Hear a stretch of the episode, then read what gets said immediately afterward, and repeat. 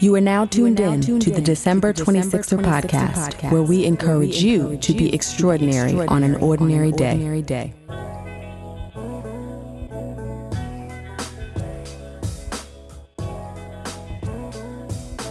Hey, 26er family, welcome to another episode of the December 26er podcast. I am your host, Delisha, and this episode features Sunsara Johnson. Sunsara is an author, inspirational speaker, entertainment industry veteran, and CEO. Now, if I started by giving you the highlights of Sunsara's resume, which is full of recognizable entertainment networks and names, you would immediately think that she entered this industry the way most people do, as an intern or young 20 something with the right connections or the right major. But Sunsara never actually made it to college, not because she couldn't get in.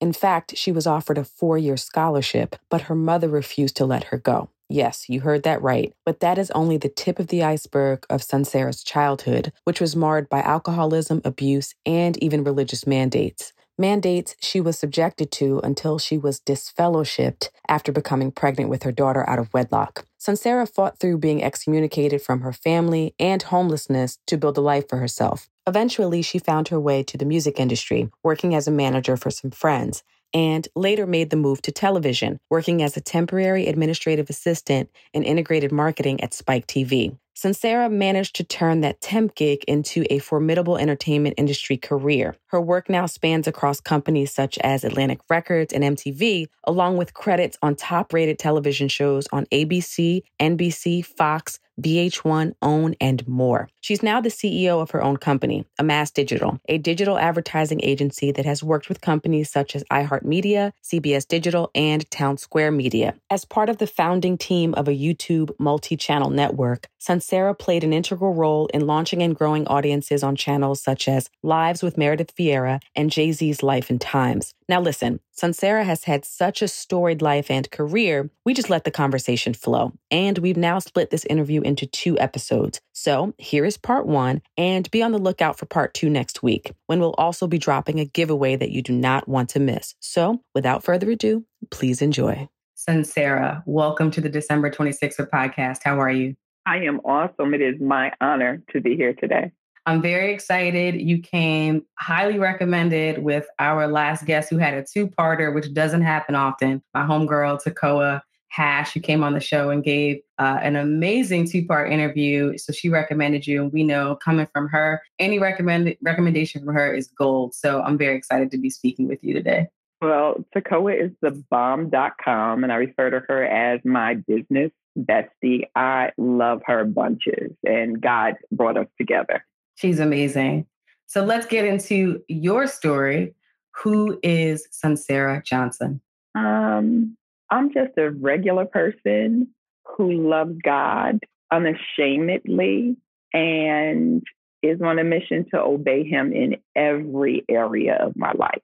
So we're going to get into uh, your devotional, which I'm really excited about because I saw so much of my own story uh, in there. But since you mentioned God and your mission to obey Him, let's start with your upbringing because you know when I talk to people who may have had traumatic experiences intertwined with religion, not God but religion, oftentimes that can drive them away uh, from relationship. So let's just start from the beginning. Tell me a little bit about how you grew up. Wow. So I was born to an alcoholic mom and a heroin addicted dad. And um, they were both in prison when they met. And as a as a toddler, I should say, in my, my very early formative years, I don't remember my mom teaching me about God. My earliest remembrance of God is it raining one day. And I heard in the other room my mother was being sexually assaulted mm. by a, a friend of hers who had brought a friend to the house. And she had put us down for a nap. Our room was across the hall from hers. And my brother and my sister, only two of us at the time, were asleep. I couldn't sleep. And I remember writing a letter to God. I don't even know how I knew God existed, but I remember I wrote a letter to God, and I remember it started with Dear God. And I, I honestly don't remember what I wrote. I do remember that I was able to go to sleep. And when I woke up, there was a rainbow. and I didn't know the significance of the rainbow. I'm literally talking, I was no more than seven or eight years old. And I didn't know the significance of the rainbow then, but I do know that I felt what I can describe as an adult now as peace. Um, so during that time of my life, my mother was dating my stepfather, who was an alcoholic. And so I saw domestic violence on a regular basis. I heard it, even if I didn't see it, I heard it. And it was on both sides. I remember him coming home from work and my mom dragging him down the stairs and we dragging him down the stairs and taking the money out of his pocket. Those are very vivid early childhood memories to me. But I also remember being the first family to move into this project neighborhood and being bussed out to go to a white school. And I was a straight A student. And so school was a different world for me. School became like escapism for me. And I was teased and I was bullied in school. And then when I came home, I was bullied because apparently my mother struggled with depression and was suicidal. And I was led to believe that I was the reason she was suicidal. So a lot of trauma in my childhood, a lot of physical abuse. And so but when by the time in my early teens, we relocated from Connecticut to New Jersey, and my mother found religion in the form of Jehovah's Witnesses. I'm just going to say what it was in the form of Jehovah's Witnesses. And that added structure to her life, and that added value to her life. And that introduced me to studying the Bible, and that introduced me formally to religion. And so because I'm an avid reader and because I've been a loner pretty much, the religion kind of worked for me initially because I was isolated. I wasn't allowed to hang with the worldly kids in school. So my friends were only the Jehovah's Witnesses. But I found the dysfunctionality within that. And I saw hypocrisy firsthand in my household. And I would read the Bible and see these things in the Bible and take them very literally and not understand how they would relate in our in, in my household, in my personal life, and in, in the lives of my friends. And there were there were there were a couple of incidents that really laid the groundwork for like the rest of my life as far as God and religion were, were concerned. The first was um, my stepfather's sister and her family were traveling from New York to the South for a funeral. They were going to drive. And I must have been 12 years old. I've only told this story a couple times. They must have been, I must have been about 12 years old. And so they came to our house and they spent the night before they left. And I had a dream of a car accident. And these two were the only two in my step, stepfather's family that made me feel welcome as a family member. And I knew they were going to die. Mm. And I couldn't explain to anyone how I knew they were going to die. And so while they were there, I started mourning them like it was the last time I was seeing them. And I knew I couldn't say it to my mother because I knew what I was being taught was that was demonic. You can't know these things because that's demonic because God doesn't tell you those things. But I had this really, at, at that age, I started developing really strong feelings and intuitions and things. And sure enough, the next day they were in a car accident and they died. Wow. And let's go ahead.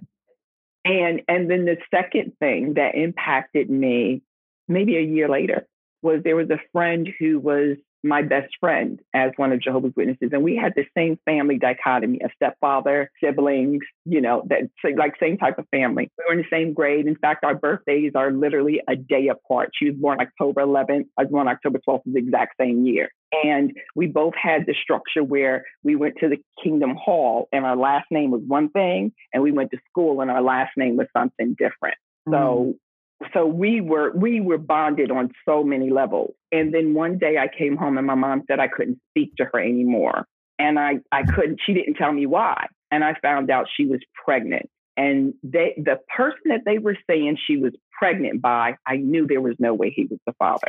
I knew mm. there was no way he was the father. And so I couldn't speak to her. She wasn't in school that often because I gathered it was now as an adult it, was a difficult pregnancy. And so when the baby, I, I, I knew, I, I remember going to a meeting And I remember the baby being born. She was disfellowshipped, and so was the young man. And I remember going to a meeting, and I remember them saying we needed to pray for this baby because Jehovah's Witnesses don't believe in blood transfusion. And I remember saying we need to pray for this baby because this baby has such and such illness. I've always been an avid reader. I'll read the dictionary because I've been a loner, you know, an introvert. I'll read the dictionary. And we had Encyclopedia Britannicas back in the day. So I remember looking up this disease, this thing that the baby had, and it was only by incest. That told me everything I needed to know and why the doctors were pushing for a complete and total blood transfusion. And nobody ever discussed it with me. No one ever wanted to talk about it. And her father was the presiding overseer in our congregation. And nobody ever wanted to talk about it. So the way those two things impacted me was I don't need religion to have a relationship with God. And just because these people are hypocrites, it doesn't mean that God is not who he is. God is still who he says he is. No matter what's going on in your life, and no matter what other people are doing, it doesn't invalidate God. So I was never angry at God. Religion, yeah. Mm-hmm. Well, let's unpack um, these prophetic gifts slash discernment uh, that you had at a young age. And what I find fascinating is I grew up in the Pentecostal faith. So, mm-hmm. in, in the Pentecostal faith, if a child uh, had those giftings, you would have been elevated. You would have been praised for that. Now, granted, they've got their own issues with gender and all this other stuff. Right. Um, right but right. that would not have been seen as something that was associated with demons, right? Or or the devil. So can you help me understand a little bit more why that that gifting is what we would consider a gifting is frowned upon in Jehovah's Witness and, and that arena? I, okay, so I'm going to say what I know based on my knowledge at the time. Mm-hmm. Because apparently there um, my mom since passed away, but when I would try to have conversations with her, she would always say, refer to some new information. So I'm going to, because I'm respectful of whatever you believe, I'm going to say what, based on what my knowledge and what my experiences have been. And for them, they point to anything that, that looks of foretelling or of knowing or of knowledge as coming from the devil because God doesn't want you to know those things and because God does not communicate directly with us. And in fact, oftentimes it, within the structure of that religion, we were taught that certain things we needed to take to the elders for them to go pray about, for us not to pray, pray about. Very patriarchal um, society and, and way of thinking. So while they encourage you to have a relationship with God, that was that was just seen as demonic and you know um, sorcery and fortune teller. And the crazy thing is, I remember going to, and it's funny looking at myself as as an adult now and as a child. I remember going to um, fortune. I remember going to like fairs with my family. And whenever we would go like near a fortune teller, I would just get so terrified, like so scared because, you know, demonic. And every time they saw me, every time, no matter where I encountered one, they would say to me, You know, you know. And it would blow my mind. And I would never share that with my parents, anybody, because I felt like, oh my goodness, they think I'm one of them.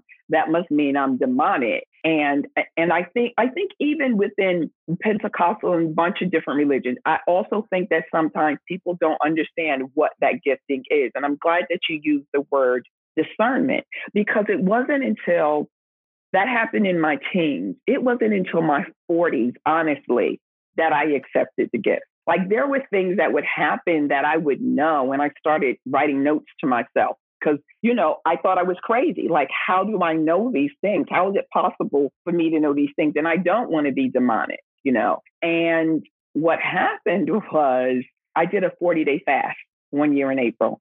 And during that time, right after the fast, I had like seven of my closest friends come to my house. And it, during that 40 days, I had to accept the fact you have this gift, it's not going anywhere. It is what it is. And you have to learn how to how to how to deal with it. And it's not something this is one of the honestly, one of the I maybe the only time ever if an interview that I've ever talked about it because I don't tell people because then there's this expectation and they're like, oh, what does she think about me? What does she know? I, you, I just, you know, and so when I start, when, what made me accept it was during that 40 day fast, there were things that would happen. Um, I had gotten laid off from my job. I actually got let go from my job. I had surgery. That's a whole nother story. But it was time for my rent to be paid. And I didn't have the money. And I was going through a divorce at the time. And I met this woman and, and I remember calling my landlord and I was never late on my rent. And I remember calling my landlord and I said, I'm going to have the rent for you on the 10th. And as soon as the words came out of my mouth, I was like, God, why did I say that? And I remember I was in a season where I was saying things and I didn't know why. I, it looked like I just innately knew them. And I didn't know why I was saying the things that I was saying. And sometimes I would have conversations with people and they would say, How do you, how do you know that? And I had, I started re- during that 40 days, I started reflecting. I read an amazing book by Cindy Jacobs, The Voice of God. If anyone is struggling in that area, amazing book. I still refer back to that book. That clarified so much for me. And then I started remembering things from when I was a child, you know. And at the end of that fast, I invited my friends over because I felt like I needed for my friends to know, some of them to know. And two friends in particular God had told me something about. That, some things had been revealed to me. And at the end, one of them stayed overnight. And she said to me, had, she was the only one that decided to stay overnight. She said, Has God said anything to you about me? And I said, Yes. And she said, Can you tell me what it is? I said, Can I pray about it? And then we need to pray together in the morning. Because it was heavy. It was heavy. And more importantly, I didn't want to say God told me something and not be right, not because of me, but because I didn't want to do anything against the will of God. I didn't want to malign God's name. So she spent the night, and the next morning we woke up and we went up to the upstairs room in my house, the upper room. I have an upper room here too, to the prayer room in my house, the room I had made into a prayer room. And afterwards, I said, I said to her, and this is the first and only time it has ever happened to me, this intense and in and in this way. I started talking to her and things were being revealed to me in the moment. And I said to her, God revealed to me that your weight loss issue has to do with your sexual abuse as a child. She had never told me this. So understand that was something that I did not want to share with somebody. And like it's it's hard to say. She hadn't told me, but yes, I I knew and she looked at me, her eyes got big. And that was all God had told me. That's all I knew. And when her eyes got big, it was just like this flood of information flooding into me. And mm-hmm. I said, Your mother knew. It was your landlord. Like I came with very specific details. And I said, Wait, the reason you and your sister don't have a good relation is your sister a product of rape? Like these deep, deep things she never told me. And the more I talked, the more she started bawling, like just crying, crying, crying. And I honestly don't remember all everything that I said. And when she stopped, when I stopped, we just cried for a while. And I said to her, I just need to know one thing. Is there anything that I said that was not true? I said, You're not doing me a disservice by making me think I have some gift. I said, Because this is a burden to me. Like, this is not, you know what I mean? I said, I just need to know if anything I said is not true. And she got herself together and she said, Every word of it is true. Mm. And I know it's from God because I know I've never told you. And the reason I've never told you, I know I never told you is because I forgot it was bottled up until I went to counseling and she had just she just gone to a therapist. So mm-hmm. that was that was eye opening for me in so many ways. It made me realize I need to be careful in my life. Right. I have a responsibility. And it wasn't about, ooh, let me tune into this and see what I can figure out and what I can know about people. It wasn't that. It was more of this is a responsibility that God has given to me, and more about how to not abuse it, how not to try to use it for my benefit, how not to harm people with it, knowing knowing when God wants me to know something for me and not for everybody else. Mm-hmm. Knowing what he wants me to do with the information and knowing that sometimes he doesn't want me to do anything with it. He just wants me to know and not questioning. And the hardest part is that when I don't know the why, sometimes I'm not sure if it's from him. So I've learned to journal. I've learned to to to write it down and to do, do a date stamp. If something is laid on my heart about somebody I know, and it's always it's never been strangers. It's always people that I know or someone whose presence I'm in. Tekoa, who referred me to this, sh- this show, is an interesting story. A mutual friend introduced us, and um, I had another book at the time, Dear God, Passionate Prayers in 140 Characters or Less. And with that book in particular, I gave away more books than I sold. I, I just literally gave away that book. And whenever I give away a copy of that book, I always write it, not because I'm autographed, but I'll write a prayer. I'll write, I literally write, say, God, what do you want me to write? And I write it. And I met Tekoa, and in the moment that I met her, I wrote something in that book. To this day, I don't remember. I never remember it after I write it. I don't know what I wrote in that book, but it whatever it was, it impacted Tekoa so significantly. She felt like we need to be connected for the rest of our lives. She mm-hmm. said, "You don't know me like like that. Literally is what I needed at that time." So having that background as a Jehovah Witness and now having this discernment thing created a, an internal struggle in me for years. And I didn't set foot in a church and I didn't go anywhere. I stayed in my house and I, I became engrossed in the Bible. And I've read, I can't tell how you how many different translations because my scripture memory was limited to the New World Translation. And when I would quote scriptures, it would be limited to that, which didn't lead me to full understanding.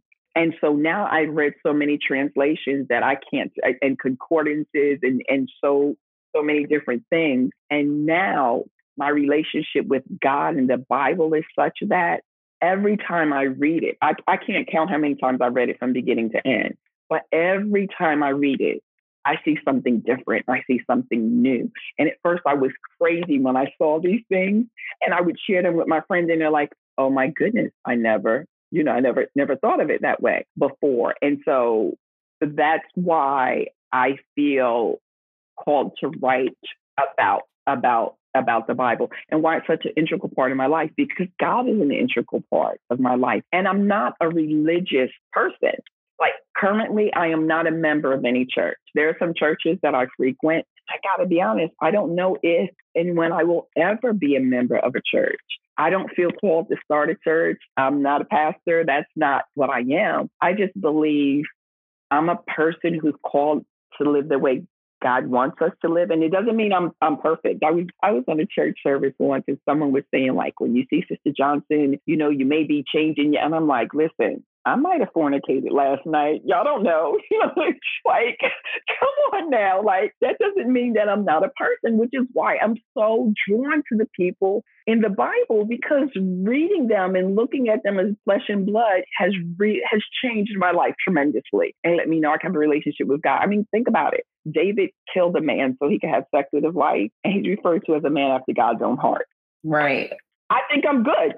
I think I'm good with God. right. If those are some of the standards in the Bible, we might be okay, right? I might be good. I might be good. But you know, it, what's interesting about uh, you breaking down your prophetic gifts is because one of the, the, things I've discussed in conversation with people and, you know, growing up in church and encountering all manner of prophets um, is that there's, I think there was always a segment this way, but it, it has expanded over time. And that is the gift of prophecy has been monetized, sensationalized, and weaponized in in in various settings and formats. And um, one of the things that I took with me moving out of the Pentecostal church and into the non-denominational church church and learning about fivefold ministry is that when you have the gift of prophecy, what that is is the ability to call people out and to call things out.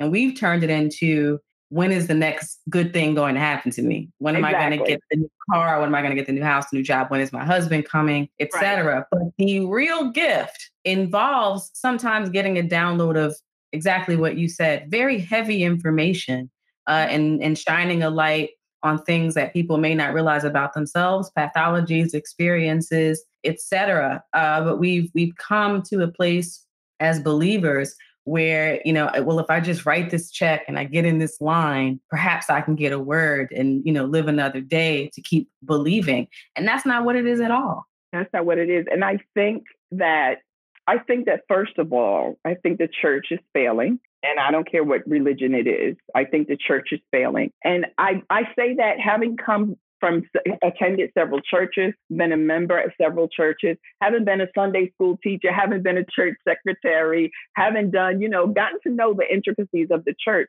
And when I say the church, what I mean is the organizational structure because they got to get bodies in to make the church run to make money, right? I don't need that right? If nobody, this is which is why I give away so many copies of my books I don't need the money from that book to renew my faith in God, to make me know that God is God.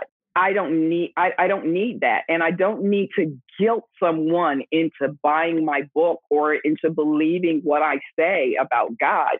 I am called to take those people in the Bible and apply them to our everyday life. And here's a simple um, example. I like to use the example of Sarah. And and I see it in the like we we like to judge we we not only judge modern day people we judge people in the Bible as well right? And so it's like you know one of the things that Sarah gets a lot of flack for because she gave this woman to her husband to have a baby and she didn't believe God and she didn't trust God. Well if you read the scriptures first of all you will see that it was called the blessing of Abraham not the blessing of Sarah Mm-hmm. She was very fully aware during biblical times that men could have more than one wife. That promise did not have to be fulfilled through her. We tend to look at things through our society view, and that's a backwards view of, of the Bible. We one man, one wife, right? And so if our husband is blessed, we're blessed by Abraham. The blessing of Abraham specifically said the blessing of Abraham. That's number one. Number two, after they lived after the flood. After the flood, the life expectancy was 120 years. So put yourself in a position of Sarah, who's 90 years old.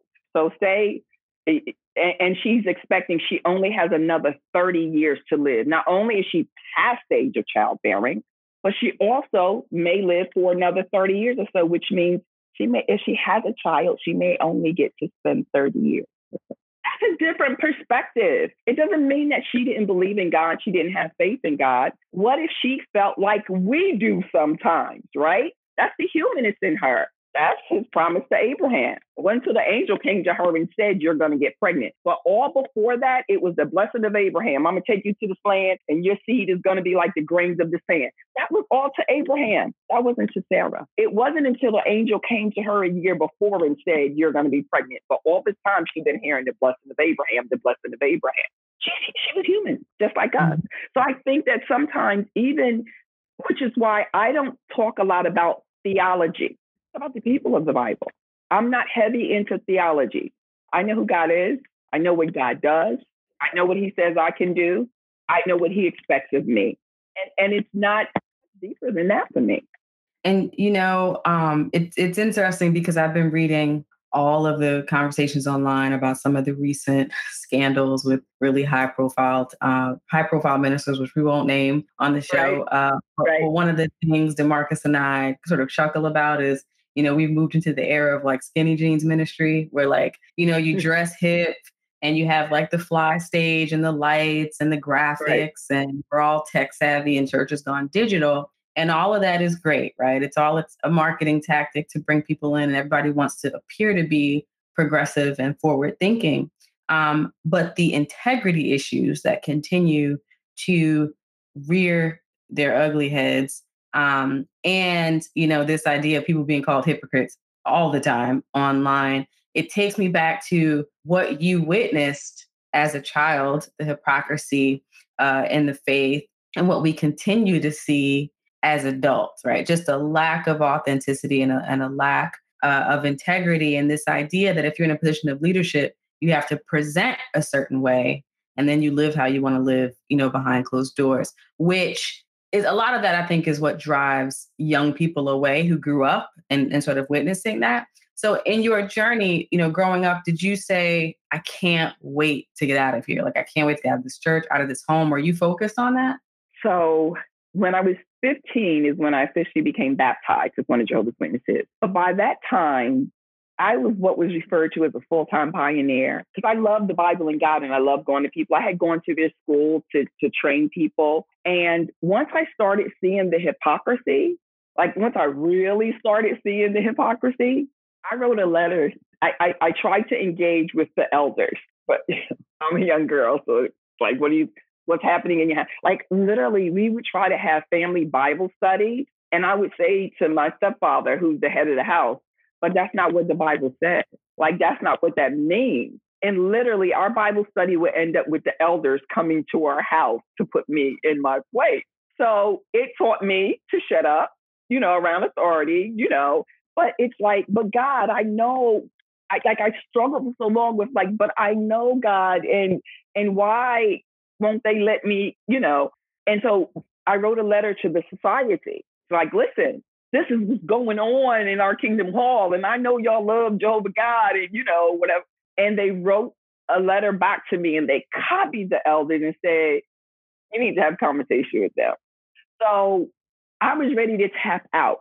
I was ready to tap out. And the other thing that was happening was there was a man who was like a father figure to me. Again, discernment. He was like a father figure to me. And I, at 17, and by that time, he was at one point he was the presiding elder overseer, and he had cancer. And he was an advocate for me. Like he wanted me to graduate school early. Like he really, really was was the only advocate I had. And his daughter despised me because she was only child, and I did not know. I was the kid that everybody's parent was saying, "Why can't you be like her?" So what would happen is I literally would be called before elders because they were telling my mom that I was sneaking out of my house at night to go to parties. And I'm like, but mom, you you you live with me, right? Like that's not happening. And they did everything to make me, you know, the bad person. It's like I'm just, you know, trying to be me. And so I remember wanting to leave, but not to leave the religion. I felt I wanted to leave so I could serve Jehovah the way that I wanted to serve him. Mm. And so when I le- when I did leave home, when I actually, so this is what happened. When I first, I got two jobs. I got a second job. And when I got a second job, and there's so much to that, so many layers to that, but I got a second job, I was told that I was being worldly because I was was not devoting enough time to the ministry. And I remember I left home, mother told me she was very clear. She felt like Jesus stayed at home. So he, he was 30 years old and I needed a man to take care of me. And I was just so never that. My mother never worked. And I was that to me, that just didn't feel right. Like, no, I'm not going to somebody for allowance. I want, you know, my own money. And so when I moved out, I stopped going to the Kingdom Hall. And then I got pregnant with my daughter. Mm. And I felt like, okay, I have to be an adult. I got to be responsible. This child needs some structure. And I tried to go back and they kicked me out. Mm. They disfellowshipped me. And me getting disfellowship, my family disowned me.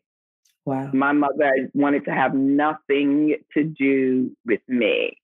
And it was difficult because remember, I grew up within this the confines of this religion, and all of my friends were Jehovah's Witnesses, right? Everyone I had known since I moved to New Jersey at the age of seven or eight years old were Jehovah's Witnesses. I didn't really have friends in the world. And now I'm pregnant and literally by myself in the world, starting mm-hmm. over. And and not having any knowledge of the world, like trusting people because I trusted all Jehovah's Witnesses, you know, really, really some transitional years for me. And I kept trying to go back and I kept trying to go back. And then I realized I tried to go back three times. And then I realized either I believed in God or not. But during that time, it was hard for me to pray to God mm-hmm. because I felt like my mother wouldn't contact my grandmother. She wouldn't give me my grandmother's address because she told me that I was an embarrassment and that my grandmother wow. would be ashamed of me because how could I let this happen? So I felt that way about myself for a long time. Even into my later years in life, I had to go to counseling some of that, you know, very, very low self esteem and uh, self esteem and unworthiness in my life. But at some point, I just felt like, no, I believe God. Like I know God, and and God would give me these signs and drop these things of discernment in my life, and and I just knew that God was God. And so for I, I went to churches for a little while, but I just for a long time I was like, okay, I'm like Elijah in the desert, you know, by myself, you know, feeding on what what God has for me. And that has been my mainstay, my relationship with God. I'm not perfect. I'm far, far from perfect. Far, far, far, far from perfect. I'm a perfectly imperfect work of art in progress. Mm-hmm. But you know, it's it's interesting because to me, being disfellowshipped and everything that comes with that makes perfect sense because similar things happen, right? In in apostolic and Pentecostal faith, you get a divorce, they don't want anything to do with you, you know, what have you. But people who didn't grow up in that, it probably sounds incredibly insane. Um, a lot of people, no one believed me. I had this one friend who I was homeless and I was in a shelter. And I had to take my daughter to to stay at my mother's house. And my mother said, the baby can come, but you can't come. And my friend said, no, that's not right. My friend went to my mother's house and my mother said to her, no, she cannot come. My friend was crying. She took me to her house and she was there with her mother. She was like, mommy, her mother said no. Her mother, like, she has no, she couldn't, absolutely could not believe it. And here's the irony. Years later, when my mother developed breast cancer the first time, um, actually the anniversary because we found out she had breast cancer the day before 9-11. My 9-11 story is crazy. And um, I was I have five siblings. I was the only one she told. Mm. And so I would take her back and forth to the doctor and I would care for her. I never knew until my mom got breast cancer the second time that none of my siblings knew about the first time. It was natural for them not to be around because I'm disfellowship. Mm. So they can't be around me. And it wasn't until years later I had a conversation with my second sister, the knowing, the discernment. I said to my sister, because after also oh, after my mom was declared cancer free the first time, she told me she could no longer associate with me. Wait, what? Yes. Yes. And when I took her to the doctor, I was in the back seat, like driving Miss Daisy. I mean, she was in the back seat and I was in the front, like driving Miss Daisy. And I'll never forget one time we went to the doctor and the doctor said to her, This your daughter? And my mother barely wanted to answer the question. And she said, she's beautiful and she's here with you because I would take off of work and go to every appointment. The doctors would call me and I was very actively involved. And I had no idea. And the second time my mother had cancer, by that time I was trying to reestablish my relationship with um, one of my siblings my youngest sister. And I said to her, I said, I need you to ask mommy a question for me. I said, ask her if she had cancer, would she tell anyone? I said, because she's having pain breathing in her chest and in her back. And my sister assumed I had spoken to my mother and I hadn't. And so my sister called me back and my mother gave her some vague answer. And I said, Mommy has cancer. Mm. And I said, we need to go see her and we need to go see her soon. So we went. I had written my mother a 12 page letter. And basically, the letter was talking about my childhood. It was just everything I needed to say to her. And at the end of the letter, I said, I forgive you and I love you because I do believe that religion saved her life. So I'm not mad at that. Like, I'm glad that I was raised as one of Jehovah's Witnesses. That taught me to study the Bible the way that I do, you know. So when my mother saw me, she said, I don't want to see her. She wrote me this letter. And when I looked at my mother, again, discernment and knowing, the first thing that came out of my mouth to my sister was like, oh my goodness, this is worse than the first time, the last time. And she has six months. Mm. And my sister said, What do you mean the first time?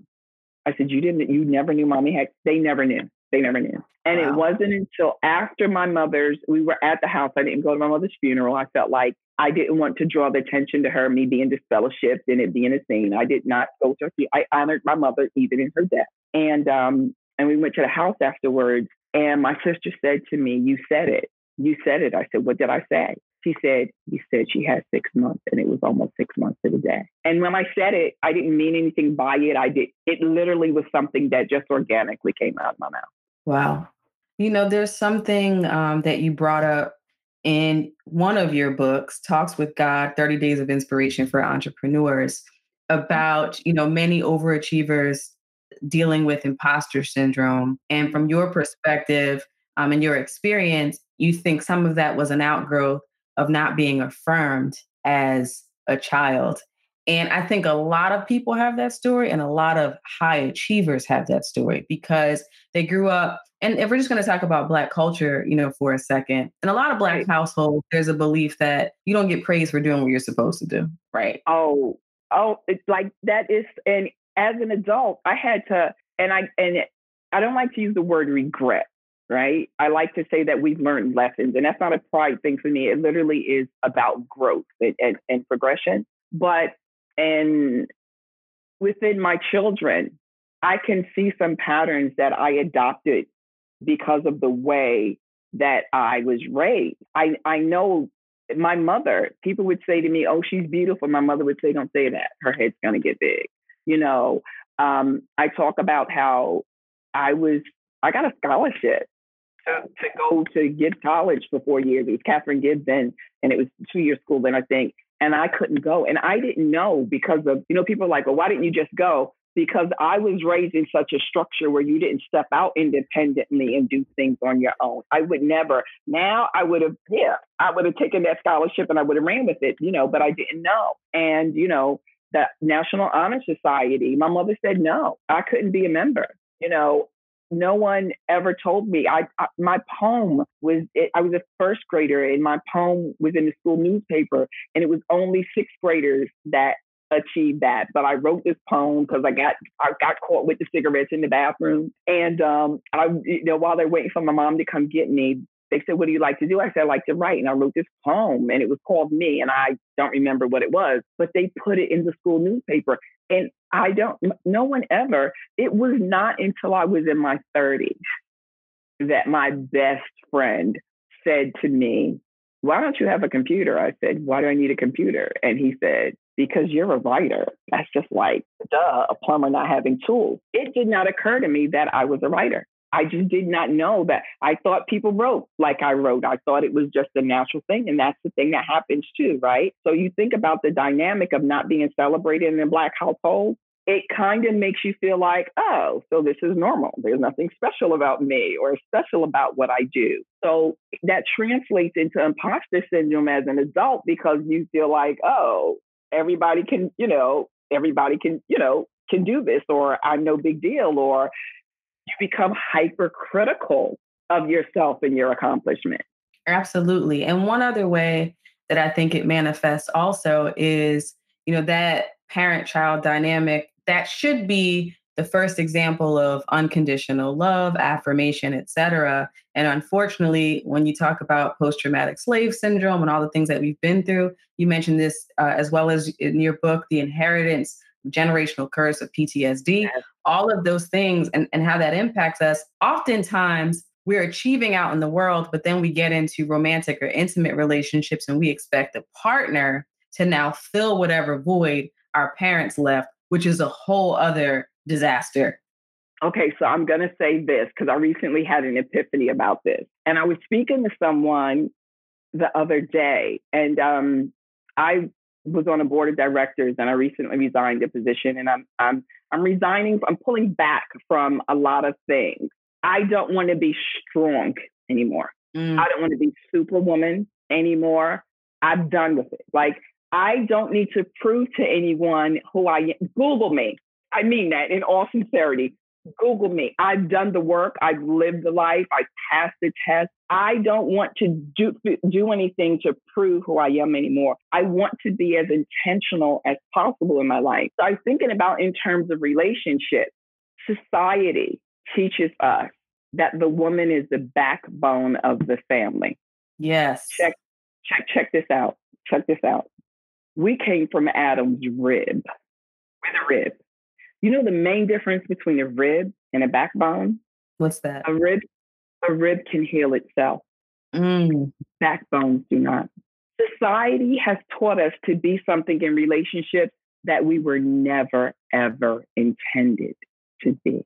Wow. It's not our responsibility to keep a man, to keep a family together. And if you read the Bible in terms of child rearing, it talks very specifically, the Bible gives very specific commands. Fathers, do not exasperate your children. Fathers, do not. The father was to take the lead in raising children. The woman was always created to be the helpmate, which means the man already had something. He brought something to the table and he was already doing the work. We live in a culture where women feel like we have to prove ourselves to get the prize of the man. My build the boo days are over. Okay, so this was not on my agenda to discuss, but this is so timely um, because I've been having this conversation with a lot of Black women, um, particularly the over 35 set, you know, which I fall into, and women who are either still really single. Yeah, I, who are, I, go I'm ahead. 56 years old. Oh, first of all, let's talk about how that melanin does not crack ever. I'm just saying. And, and the running joke that I also have about Black women is they could be like 29 or 63, and you may not even know which.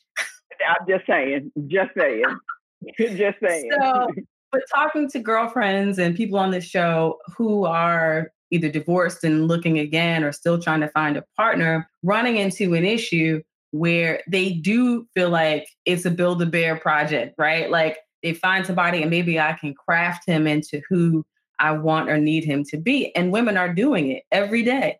And, they, and guess what? They can have that. They can have that. I, I'm not doing that anymore. We buy into the potential. And here's the different the problem. The reason we buy into the potential is because we know what we do with our potential. We know the magic that we have. We know the magic that we make, right? The mm. problem is that Build a Boo can't do what you do. And mm. even when you push him to do it, he will only get so far. And eventually you will end up disappointed because no matter what anyone says, I'm independent, all this, whatever, it is our natural desire. Here we go again. And, and y'all might not like this. It is our natural desire to want to have a man as our head. In fact, if you go to the book of Genesis, that was the curse that was placed upon the woman. Your desire for your husband will be stronger. It's in the Bible. I'm just telling mm. you. That was the that was the effects of sin. So there are some people who feel like they don't want a man. I I go back and forth. I had a, a conversation with um, a couple friends this weekend about relationships because you know we talk about it. And one of my friends said to me, she said to me, I was saying, I said, I got to be honest. I love black love. I absolutely love black love. And I dated outside of races, you know, out, outside of my race. And black brothers, I love y'all. And listen, if you're out there, hit me up. Let me know. But I'm just saying, what I have constantly found myself doing is minimizing myself mm. so that they can feel secure, which causes me to be insecure. And I don't want to minimize myself anymore. I want to be all that God has called me to be. So, and it's not about, it's not solely about finances. It's not solely about career or work or, or, or that. For me, honestly, and I had this very real conversation with a friend, uh, one friend the other day, and I said, spiritually, I want a spiritual mate. I want someone I can have these conversations with. I'm not trying to be a pastor's wife because I don't want that responsibility. Mm-hmm. And then I had a conversation with another friend, and she said, Well, let me ask you this. What if he is everything you want him to be, but would you settle? And then she said, Oh, I know. That's what dust does. Because that's what I see all the time. Never settle. That's what dust does. And I deserve to be treated better than dirt. So it's really a hard dynamic. I went, I was once celibate for eight years. Mm-hmm. And and didn't intentionally. It just I was raising my son, and I was focused on different things, and and I don't, I really don't regret that at all. It's what has built some of my strongest character. Um, and I had some of my most amazing experiences in life during that time. Do I desire a mate? Yes.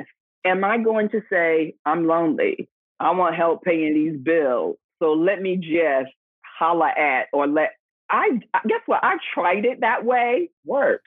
And so what's working for me right now is I'm by myself and I'm okay and I'm okay with that. And I truly do believe, I was saying to one of my friends, I don't know if there's a person for me. It's a big, big world. I don't know if there's a person for me because I'm still learning and growing myself and, and learning about myself. And the one thing that I do know that I'm not somebody who's dating just for fun and games, right? I don't need any more male friends. I, I, I don't need that. I don't need to be anybody's secret. I don't need to be any of that. What my soul craves and yearns for is someone to grow with God and for someone to be someone that I can rely on and I can depend on. Men shed tears. I'm not mad at any of that, but I need to know that if I come to you with the situation and you're saying, baby, I got it, you got it and it's done. I don't want to hear nothing else about it. Like it needs to be done because that's who I am. That's right. who I am. I do what I say I am going to do. I am who I say I am. There's no secrets. There's no hidden agenda. There's not, none of that with me. So, you know, if it happens, it happens. If it doesn't happen, my life is so full with so many things. I'm good. I'm good. And, and I just want to say this because I think men hear these conversations and they reduce it to money, right? Well, specifically, it's not money. It's not. It's not money. It's not your job. It's not. Um, it's a things happen to people, right? Listen, I've been homeless. I've been on the verge of homelessness. I've been a responsible adult and then get hit with an eviction. Life happens. Coronavirus happens. Like, no, none of that.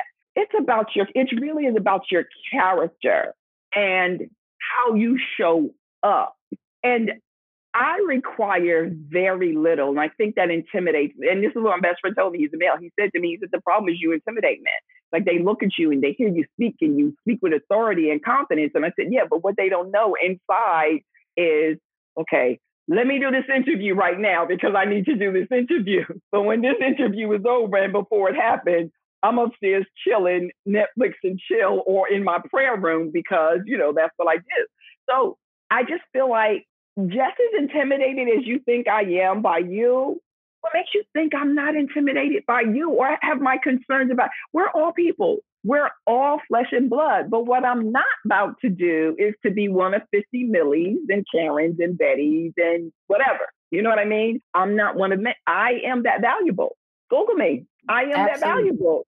And one of the things I think the, a revelation I had recently is because I think I have similar struggles, um, is getting caught up in, you know, men saying, but some of them are savvy, right? And and some right. of them think they're in touch um, and have done the work, but not they're not necessarily there yet. So I've had men say, you know, I would never try to dim your light. Just volunteer that, right? Because I'm a I'm a big believer in I'm not going to tell you everything I don't want. I'm just going to see what you have to say about what you have to offer. So I've had men say I would never um, try to dim your light. I, I, see who you are and the things that you're doing and your ambition and the show and this, and I would never try to dim that. And what I learned and had to learn is that you could not have an intention as a man to dim the light and still have an inability to stand in it. Can you say that again for the people in the back? Because they need to hear that again. Yes. Because that right there is the issue. And they think, like I've heard the word, Sarah, did you think I intentionally did that? Come on. You know how I feel. You know I care. Do you think I intentionally? And you know what my reply to that is? You didn't intentionally hurt me or or intend to cause me harm, but you didn't intentionally raise me up either. Mm, that's a word. So it's not that you weren't intentional, you, you, that you were unintentional in what you did. It's that you were not intentional in the other area where you should have been. Just as your lack of int- your lack of intentionality is just as harmful as your intentionality. We need to be more intentional. And you're right. You can't stand in that light. It's it's going to be an issue. I um I dimmed my light for so like I got out of the music industry mm. for a relation because of a relationship. And I remember running into somebody years later and they said, so I know you're a multi-million millionaire by now. And I said, no. And it was somebody who knew me from the industry. And they said, you're not. And I said, no. And, you know, it's like I, I, I posted something about that the other day. And, you know, everything happens for a reason. And, and I'm good. You know, I, I do believe I am right where God would have me. But at this stage in my life because I've done the work. I've gone to counseling. I don't have a problem with saying I've gone to counseling, I've gone to therapy. I don't have a problem with being transparent about my struggles with depression. I don't have an issue with any of that. I need a mate that's going to be just as transparent. But more importantly, don't be, if you want me to be compassionate towards you, I need to know what I'm really being compassionate about, right? Don't ask me to be compassionate because your, ex girlfriend broke up with you because you were trash. And the way she broke up with you, you didn't like it. You were trash, bro. That's why she treat. That's why you got the. That's why you got the response you got from her. Stop seeking sympathy for that. But now let's talk about behavior prompted that response and how you can fix that in you. So then you could realize that even your approach to me about what you want compassion about is not even genuine or sincere. And let's go to counseling together. That's what you need. Let's go to counseling. I'll sit in on a session with you. And if you don't want me to know your secrets, okay, but somebody needs to know. Here's the other thing that um, that is going to be very important for me going forward.